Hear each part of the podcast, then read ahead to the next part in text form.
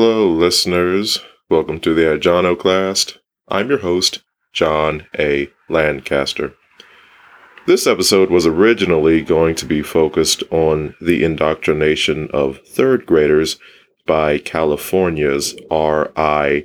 Meyerholz Elementary School, but I was swayed away by a peculiar detail in the findings.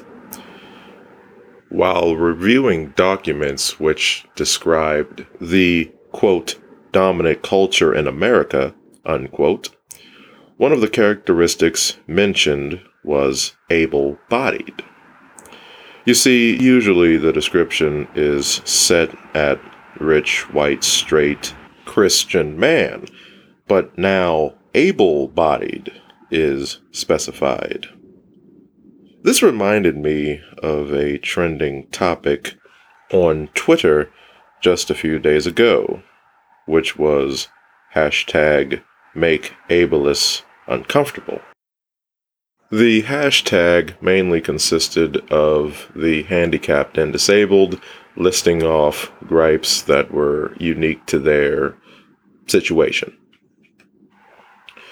So I did a little digging and found out that there had been another trending topic on Twitter with a similar theme hashtag you might be ableist if. And of course, this hashtag consisted of people listing out ways how one might be ableist, which was basically a list of things that annoyed them. Beyond that point, I was able to pull up an article published by Metro, which criticizes the recent TikTok trend of denying Helen Keller's disabilities as ableist in a similar manner in which those who criticize blacks are considered racist or those who criticize homosexuals are considered homophobic. With this information at hand, and considering the coverage the aforementioned elementary school already received, I decided to focus this episode on an epiphany I had. That epiphany is the possible formation of the handicapped and disabled as the newest social justice focused group. This development wouldn't be too far fetched. The leftists make frequent use of isolating people based on identity and transgressions. It's their modus operandi. For the blacks, it's racism. For the Latinos, it's xenophobia. For the women, it's misogyny. The non straight and trans, it's homophobia. For the non Christians, it's religious intolerance. For the morbidly obese, it's body shaming. Regarding the handicapped and disabled, their plight is ableism. And by magnifying the misfortunes of the handicapped and disabled, the left would have accomplished two things. One, they would have carved out yet another exploitable demographic to propagandize into a voting base and to market their quackery based social theories towards. Secondly, they would have satisfied their white knight savior fetish. Because how else will the leftists show they're good people without a steady supply of downtrodden to advocate on the behalf of? Considering the recent trends I've laid out and the incentives just mentioned, all the components are present to make this hypothetical a reality.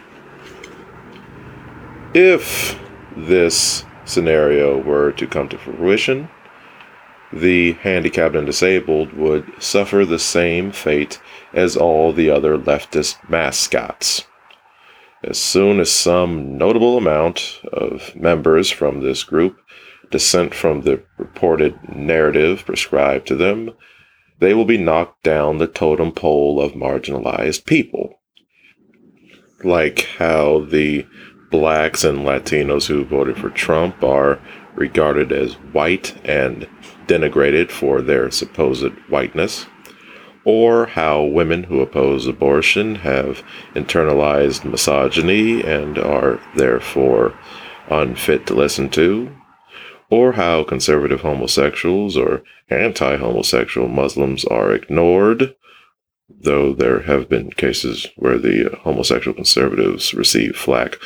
But anyway, sooner or later, the handicapped and disabled will be shifted back up into the forefront for promotional purposes like Native Americans when sports teams' mascots are getting headlined, and then, like the Native Americans, neglected for a spell once again.